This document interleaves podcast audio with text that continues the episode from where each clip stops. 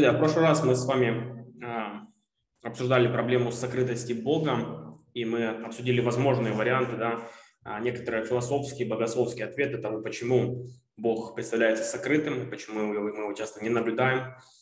И в целом мы уже с вами провели такой а, обширный дискурс да, обсуждения проблемы зла, и мы рассмотрели с вами проблему зла с самых разных сторон, проблему человеческих страданий, проблему природного зла, страдания животных, различные другие аспекты вопроса, связанные с а, писанием или проблемой зла и так далее. Поэтому мы уже рассмотрели а, достаточно много по этой теме, и теперь мы в целом готовы перейти к обсуждению практических аспектов христи... христианского богословия по отношению к проблеме зла. То есть мы будем говорить о борьбе со злом, как это выражается практически в христианстве. Потому что одно дело, когда мы с вами обсуждаем это с позиции чисто а, вот философская проблема, то есть как ее можно решить философски. Но само по себе философское рассуждение а, не является еще практикой. То есть а, помимо того, как мы можем отвечать практически в плане, там, допустим, ответа на вопросы, мы также должны еще и каким-то образом отвечать на вызовы, которые ставит там зло перед нами, перед нами, перед нами сегодня. То есть, и, например, если мы говорим если мы говорим о а, пандемии COVID-19 или войне в Украине, опять же, Вторая мировая война, Первая мировая война, множество других событий, а, голодомор, геноцид, голод, чума, множество разных вызовов, перед которыми сталкивалось человечество. И вопрос в том, как а, христианам следует реагировать на эти вызовы, как христианин может подходить к этим вызовам. Особенности, когда мы говорим о э, откровенном зле, о насилии, о человеческом зле, как христианин должен на эти вещи реагировать. И это станет э, вопросом, на который мы попытаемся ответить вот в этих нескольких практических уроках на эту тему. Презентация. Махатма Ганди как-то сказал, что принцип око за око сделает весь мир слепым. И над этим стоит задуматься, э, над этой фразой, поскольку она наталкивает нас на правильное размышление о природе зла, что поскольку зло, оно имеет такой вот, знаете, воспроизводящий эффект, то если ты пытаешься каким-то образом остановить зло злом, то чаще всего это выливается в то, что а, ты только усиливаешь его. Давайте для начала несколько обсудим да, в широкой перспективе. Войны, терроризм, преступные группировки. А как последователь Христа должен отвечать на свои проявления этого мира? А что должно делать государство? Может ли христианин верно служить в армии и полиции и насильственно бороться с этими злыми проявлениями? Возможно ли, скажем, чтобы христианин как молился за своего врага, так и был вовлечен в его насильственное уничтожение? И среди христиан обычно выделяют два разных ответа на этот вопрос. Существует два лагеря. Пацифизм, также известный как ненасильственный подход или ненасильственное сопротивление, и теория справедливой войны. Как эти две стороны отвечают на проблему зла? И могут ли приверженцы справедливой войны предложить одобренную Библией модель формирования военной стратегии или оборонной политики правительства? Или христианские пацифисты более соответствуют Библии, отвергая применение силы во имя следования за Иисусом, что бы ни делало правительство?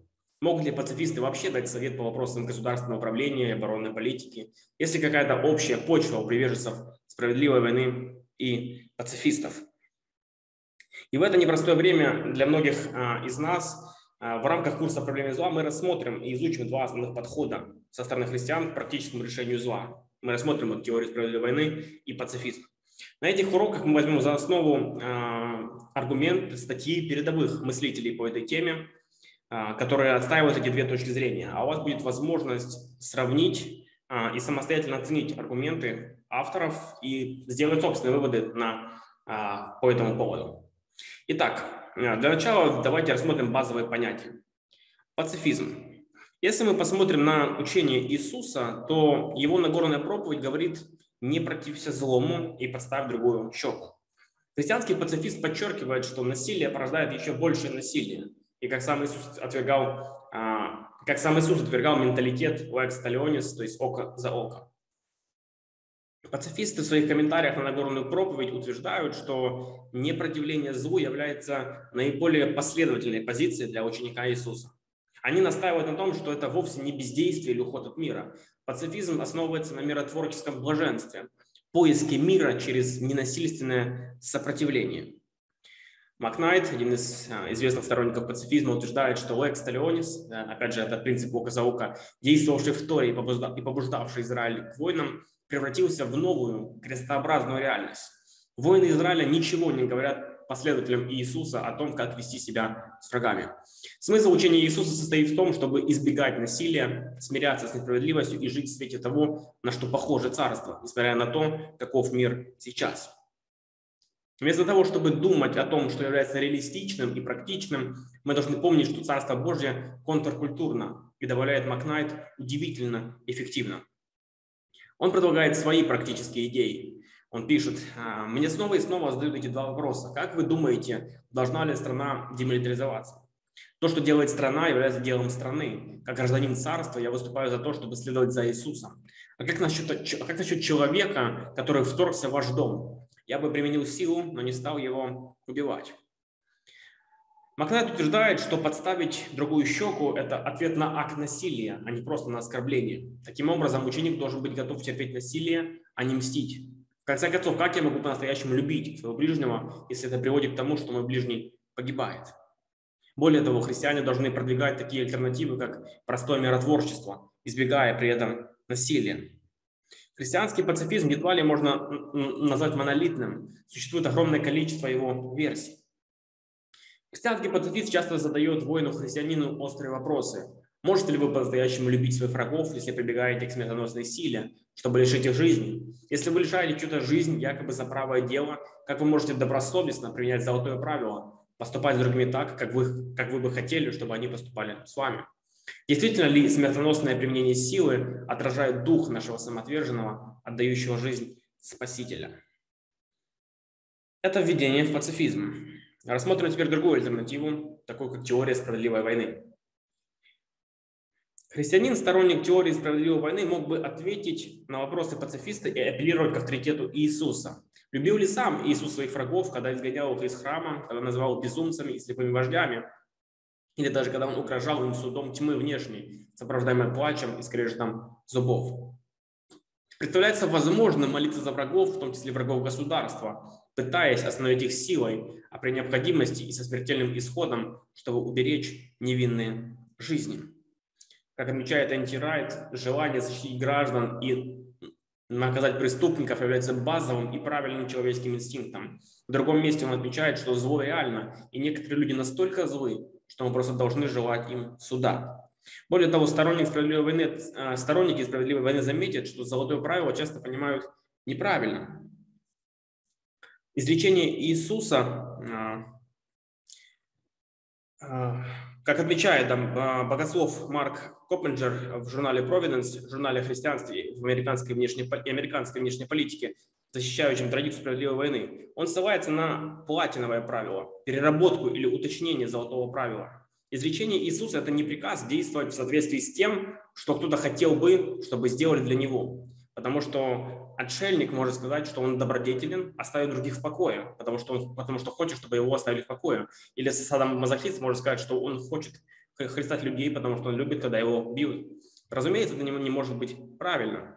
А, скорее, а, мы должны понимать изречение Иисуса как платиновое правило, означающее, как вы хотите, чтобы с вами обращались, если вы были бы добродетельны или достойны восхищения, так и, и относитесь вы к другим. Учитывая такое определение, теоретик справедливой войны может участвовать в действиях, чтобы помешать врагам причинить вред невинным, даже со смертельным исходом, если необходимо, чтобы предотвратить еще больше крови на их руках. Это тоже акт любви к ближнему. И он бы сказал, что я бы хотел, чтобы меня остановили так же, если бы я был безумным. Когда полицейский христианин неохотно убивает опасного преступника, угрожающего другим, это крайняя мера, не проистекающая из ненависти, против которой выступает Иисус. Нет, это акт любви к невиновным, чтобы защитить их, а также к преступнику, чтобы предотвратить дальнейшее кровопролитие. Так рассуждает хорватский богослов Мирослав Вольф. После зверств, которые он и его люди пережили в бывшей Югославии, он отверг пацифизм своей юности и принял точку зрения, близкую к теорию, теории справедливой войны. он пришел к выводу, что гнев и любовь не противоположны. Действительно, сам Бог гневается не потому, что он не любит, а именно потому, что он есть любовь. Теоретик справедливой войны настаивает на том, что он действует с презумпцией защиты, как утверждает Дэрил Чарльз, а не с презумпцией против войны или мира. Далее вопрос не в насилии против ненасилия, а просто в применении силы против несправедливости. Военный историк Виктор Дэвис, Дэвис Хэнсон отметил, что война или военная мощь помогли положить конец движимому рабству в Америке, а также нацизму, фашизму и советскому коммунизму в других частях мира. Какова же тогда позиция справедливой войны? На протяжении веков существовало семь стабильных и стандартных критериев или принципов. И хотя эти принципы могут быть извлечены из Священного Писания или обнаружены в нем, они доступны всем посредством естественного морального закона через совесть и разум. Например, в Амоса 1.2 Бог осуждает языческие народы за то, что они подавляют свою совесть, убивают беременных женщин, чтобы расширить свои границы, нарушают договоры и отдают уязвимые свои населения в руки своих врагов. Итак, насчет критериев. Первые три необходимы для справедливой войны. Последние четыре, как правило, являются более тонкими, и им следует придавать меньшее значение. Критерии таковы. Это правильный мотив, это правильное намерение, законное ведение, крайняя мера, ограниченные цели, соразмерные средства и гражданский иммунитет. И позже мы рассмотрим их подробнее. Кроме того, эти критерии часто делятся на just ad bellum, то есть справедливость войны, just in bellum, справедливость во время войны, и just post bellum, справедливость после войны. На каждом из этих этапов необходимо применение этих критериев. Обоснование войны включает в себя правильный мотив, законную власть, правильное намерение и крайнюю меру. Критериями участия в войне являются соразмерность и гражданский иммунитет. А урегулирование вопросов после войны предполагает прекращение военных действий, стремление к справедливому миру и помощь в создании стабильного правительства. Это был краткий э, обзор и введение в ключевые темы, касающиеся пацифизма и теории справедливой войны. Далее мы детально рассмотрим эти две а, противоположные точки зрения и попытаемся оценить их с библейской и философской точки зрения. Наш анализ будет строиться на нескольких базовых принципах. Во-первых, это, разумеется, соответствие Писанию. Во-вторых, это соответствие моральной интуиции к здравому смыслу. Потому что если какие-то э, идеи явно противоречат здравому смыслу, то они не, не имеют права на существование. И в-третьих, это логическая непротиворечивость. То есть если мы в одном вместе говорим одно, а в другом другое, то мы противоречим сами себе, и поэтому, опять же, наша теория или идея не может быть а, правильной. На этом уроке мы с вами рассмотрим первую альтернативу, это теорию справедливой войны в ее подробностях. Амар Брэдли сказал, что в войне не бывает второго приза для проигравших. Об этом тоже стоит подумать. Несколько библейских текстов для размышления, которые классически предлагаются в обосновании теории справедливой войны. Когда подойдешь к городу, чтобы завоевать его, предложи ему мир. Это один из критериев справедливой войны, чтобы искать ненасильственные варианты решения проблемы. Если долгое время будешь держать в осаде какой-нибудь город, чтобы завоевать его и взять его, то не порти деревьев его, от которых можно питаться, и не опустошай окрестности, ибо дерево на поле не человек, чтобы могло уйти от тебя в укрепление. Вот какие будут права царя, который будет царствовать над вами. Сыновей ваших он возьмет и представит колесницам своим, и сделает всадниками своими, и будут они бегать пред колесницами его. И поставит их себя тысяченачальниками, пятидесятниками, чтобы они возделали поля его, и жали хлеб его, и делали ему войско оружие, колесничий прибор его. Горе строящему город на крови и созидающему крепости неправдою. Ибо ярмо, тяготившее его, и жезл, поражавший его, и трость притесительная его, ты сокрушишь говорится, да, о людях, которые являются притеснителями или, или врагами. Спрашивали его также и воины, уже говоря о Новом Завете, а нам что делать? Они обращаются к Иоанну Крестителю. И сказал им, никогда не обижайте, не клевещите и довольствуйтесь своим жалованием. Говорит Иисус, когда сильный с оружием охраняет свой дом, тогда в безопасности его имение опять же Иисус, или какой царь, идя на войну против другого царя, не сядет и не посоветуется прежде, силен ли он тысячами противостать идущему на него двадцатью тысячами. Арамана. Это место называется Араман. На языке маори оно означает «путь моря». Это название небольшого прибрежного городка с населением 261 человек, который расположен примерно в 27 километрах к северо-востоку от Данидина на южном острове Новой Зеландии. Холм на другой стороне э, гавани Арамаана – одно из немногих мест в мире, где альбатросы соприкасаются с землей во время своего долгого путешествия из Антарктиды в Аргентину через южную часть Тихого океана. Но Аравана известна Новой Зеландии не благодаря своим географическим особенностям. Имя Араманы навсегда запечатлелось в памяти новозеландцев совсем по другой причине. Вечером 13 ноября 1990 года житель Арман Дэвид Грей поругался со своим соседом, затем он в ярости открыл стрельбу. В течение 22 часов Грей терроризировал жителей Арманы, которые, не имея возможности бежать, прятались в своих домах, пока он рыскал по крошечному городку, выслеживая их и расстреливая всех, кого находил. С Греем нельзя было не спорить, не вести с ним переговоры, он открывал огонь по всем.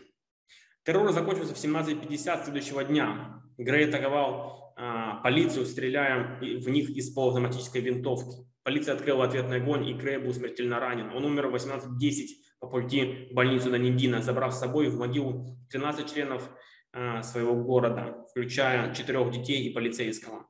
Он оставил еще троих раненых, двоих детей и еще, а, и еще одного полицейского. В Новой Зеландии полиция обычно не носит огнестрельное оружие. По крайней мере, тогда они этого не делали. Полицейские, стрелявшие в Грея в тот день, были членами специального подразделения под названием антитеррористический отряд. Антитеррористический отряд уполномочен при необходимости реагировать на террористическую деятельность с применением смертоносной силы. И после того, как Грей притворился, что сдается, а затем застрелил полицейского, а то отдал приказ стрелять на месте. Хотя Грей был одиноким человеком, если бы он действовал от имени организации, а, был бы таким же итог, его бы расстреляли. И вопрос, который я хочу задать, заключается в следующем. Как христиане, должны ли мы осуждать существование государственных органов, таких как АТО, которые уполномочены применять смертоносную силу? Есть ли оправдание существованию для этой цели государственных сил, вооруженных автоматическим оружием?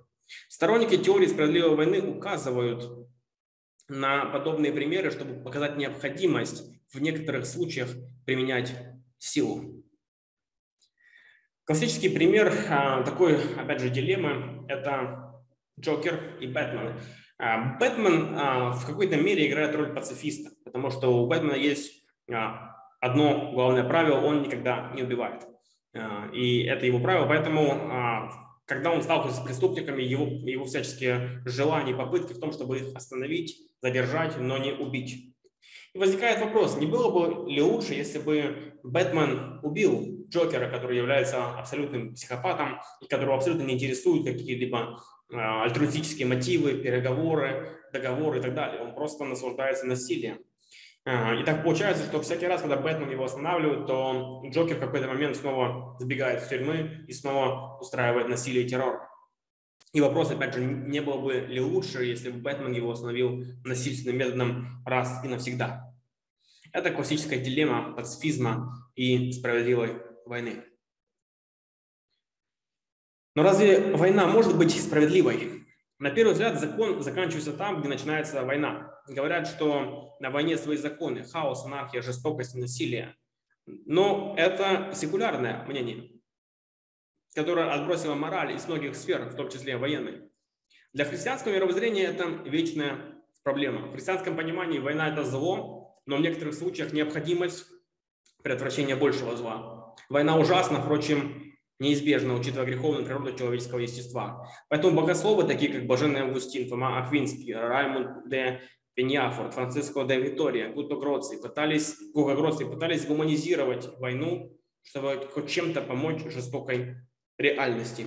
И эти люди стоят у истоков вот такого, э, такой классической теории справедливой войны, хотя, разумеется, э, эти же эти идеи да, были витали и раньше, поскольку мы все разделяем одну общую э, базовую мораль. Их попытки не были тщетными, они создали определенную нравственную базу для ведения войн, явление, присущее исключительно западной цивилизации. В европейской культуре война понималась как набор определенных правил и норм, без соблюдения которых она приобретала недопустимый характер. К сожалению, христиане не всегда были миролюбивыми. Многих войн можно было бы избежать. Некоторые должны были быть не такими кровопролитными. Но все познается в сравнении. Войны язычников и войны христиан – это разные по ценностям и методам явления. Для язычников, как для цивилизованных греков и римлян, так и для варваров, война была спортом. Справедливости ради заметим, что и в античности тоже существовало представление о справедливой войне, но оно было неразрывно связано с языческим мировоззрением. Например, вполне приемлемым мотивом для применения силы считалась месть и защита чести. Христианство провозглашает, что оправдана та война, которая имеет целью защиту более слабых, а не собственной гордыни. Сегодня идеи христианской доктрины справедливой войны заняли достойное место в международном праве и легли в основу научной теории. Американский политолог Майкл Волцер в книге «Справедливые и несправедливые войны» систематизировал принципы справедливой войны, разделив их на две группы – «Just and Bellum» – условия, при которых война может быть начата, и «Just in Bellum» – приемлемые способы ведения войны. Справедливая война – это промежуточная позиция между крайностями пацифизма и а, милитаризма. Первый – утопический, то есть а, сторонники справедливой войны говорят, что он нереален на практике. А, поскольку зло всегда существует. А второй – антихристианский. Христианство не прячется в иллюзорном мире, а принимает вызовы сложной реальности, пытаясь минимизировать зло. При этом не оставляет надежду на мир без греха и насилия, обещание в Священном Писании, которое обещано в Священном Писании, которое наступит после второго пришествия Иисуса Христа. И как мы читаем эти тексты, да, и будет он судить народы, и обличит многие племена, и перекует мечи свои на орала, и копья свои на серпы. Не поднимет народ на народ меча, и не будут более учиться воевать. Этот текст является нашим идеалом, но учитывая зло, говорят сторонники справедливой войны, мы вынуждены применять насильственные меры. Итак, говоря о богословском основании, давайте подробно рассмотрим, что Павел сказал по этому поводу. Исходное предположение состоит в том, что Павел был верным толкователем учения Иисуса. В Римлянам 12, 17, 20 Павел изложил учение Иисуса по этому вопросу следующим образом. «Никому не воздавайте злом за злом, но пекитесь о добром перед всеми человеками. Если возможно, с вашей стороны будьте в мире со всеми людьми. Не мстите за себя, возлюбленные, но дайте место гневу Божию, ибо написано «Мне отомщение я воздам», говорит Господь. Итак, если враг твой голоден, накорми его, если жаждет, напои его. Ибо делая сие, ты соберешь ему на голову горячие уголья. Не будь побежден злом, но побеждай зло добром. Обращайте внимание на выделенные здесь слова. Обратите внимание на слова, которые использует здесь Павел. Павел говорит о том, чтобы не мстить тем, кто делает зло. Вместо этого он, он наставляет нас оставить место для гнева Божьего. Заметьте также, что он приводит для этого причину. Месть – это своего рода метафизическая прерогатива. То есть то, что принадлежит высшей власти. Право мстить принадлежит Богу. Если его читатели мстят, то они узурпируют для себя авторитет, которого у них нет. Многие а, останавливают а, свое чтение на этом месте. Однако текст сразу же переходит к Римлянам 13.1.6. И тут сказано, «Всякая душа да будет покорна высшим властям, ибо нет власти ни от Бога. Существующие же власти от Бога установлены. Посему противящиеся власти противятся Божьему установлению. А противящиеся сами навлекут на себя осуждение. Ибо начальствующие страшны не для добрых дел, но для злых. Хочешь ли не бояться власти? Делай добро и получишь похвалу от нее, ибо начальник есть Божий слуга тебе на добро. Если же делаешь зло, бойся, ибо он не напрасно носит меч. Он Божий слуга, отомститель наказанию делающему злое. И потому надо повиноваться не только из страха наказания, но и по совести.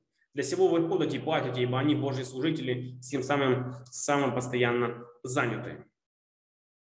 Павел говорит, что правящие власти, существующие на земле, от Бога установлены, что они недаром носят меч, и что Божий слуга – отомститель наказания делающему злое.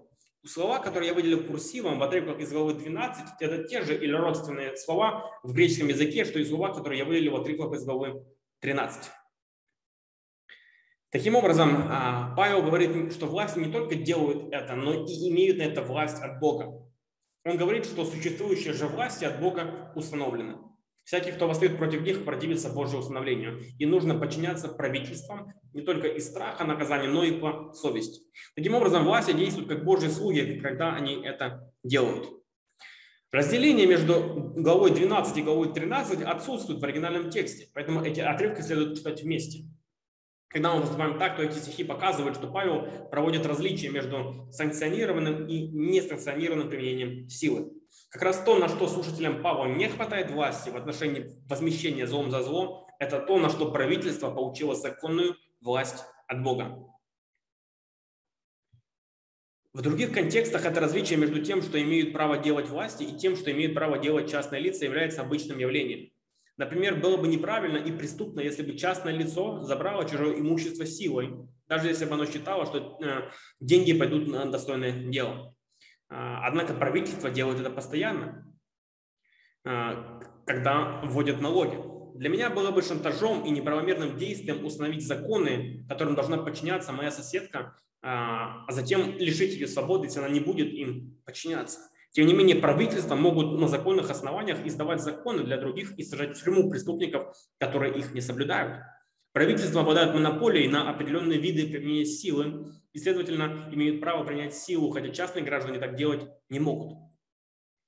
А, тот, тот факт, что люди, не занимающие никаких политических должностей, обязаны воздерживаться от определенных форм насилия, силы и возмездия, не означает, что правительства должны поступать так же.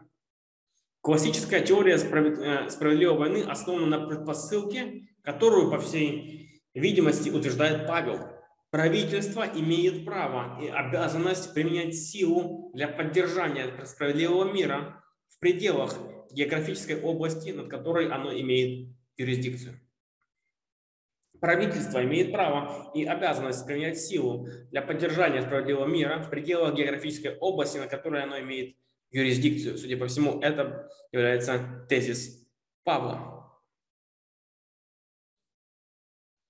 Если преступник пытается изнасиловать или убить человека в пределах географической области, над которой правительство имеет власть, то это правительство может законно применить силу, чтобы предотвратить это, и оно также может законно применить силу, чтобы попытаться наказать любого, кто делает такие вещи. Следовательно, должны существовать законодательная власть, полиция, суды и тюрьмы. Теоретик справедливой войны далее просто, далее просто утверждает, что, по-видимому, нет никаких причин, по которым это не распространяется на случаи, когда лицо, совершающее преступление, является солдатом из другой страны, а не преступником внутри своей страны.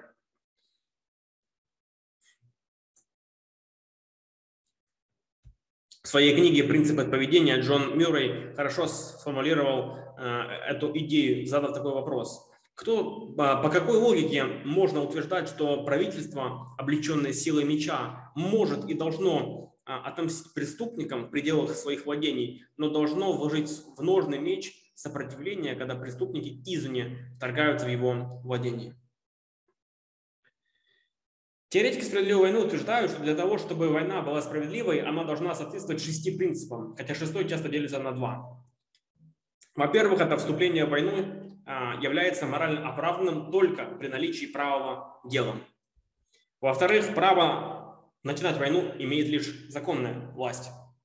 В-третьих, применение военной силы для защиты правого дела является справедливым только после исчерпания всех невоенных способов решения конфликта. То есть война, война должна быть крайним средством. В-четвертых, справедливой может быть признана только та война за правое дело, у которой есть разумные шансы на успех. В-пятых, даже при соблюдении всех предыдущих условий война не, не будет справедливой, если связанные с ней потери несоразмерны отстаиваемому правому делу. И в-шестых, силы, используемые при ведении войны, должны быть как пропорциональны, так и избирательны. Они должны быть направлены против военных, а не мирных жителей. Проанализируем эти критерии подробнее. А, разумеется,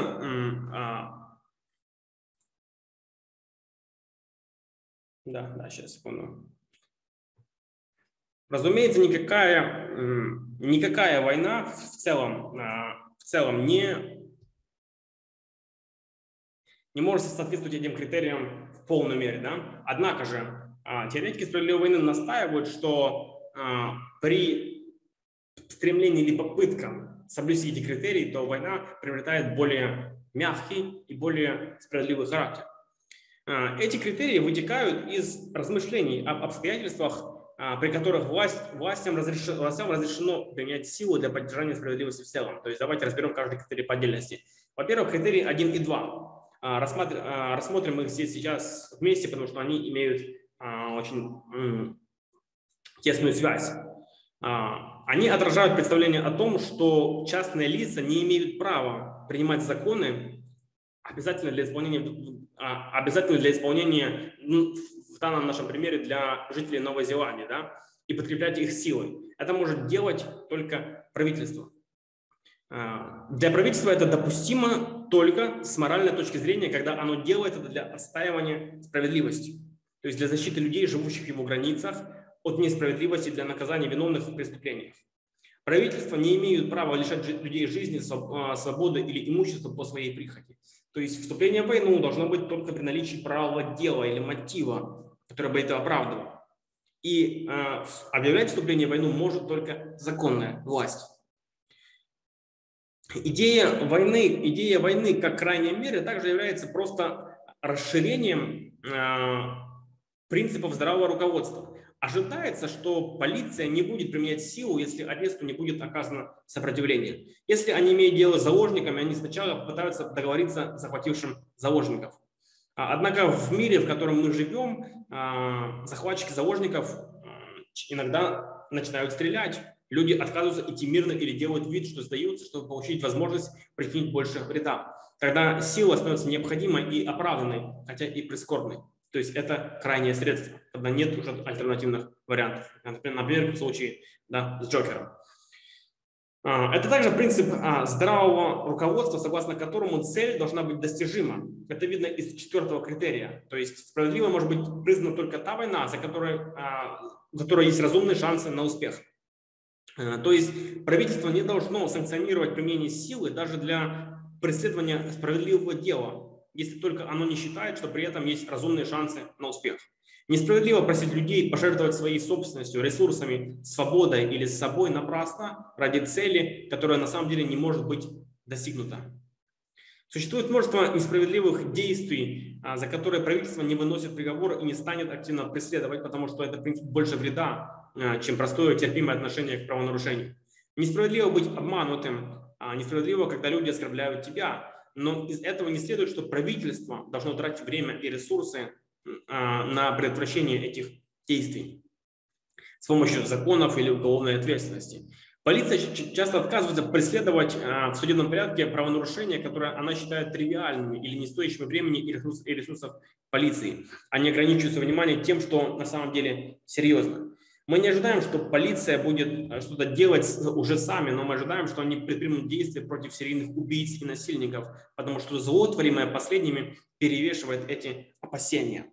Э, война здесь не относится к особой категории, э, что лежит в основе идеи пятой. Э, то есть затраты, связанные с вступлением в войну, не должны быть больше, чем зло, которому противостоят. То есть затраты должны быть затраты должны быть соразмерными. То есть если мы несем огромное количество ущерба, которое несоразмерно нашей цели, то эта война не считается справедливой. И, наконец, мы приходим к, шести, к шестому критерию. Идея о том, что любая используемая сила должна быть пропорциональной и избирательной.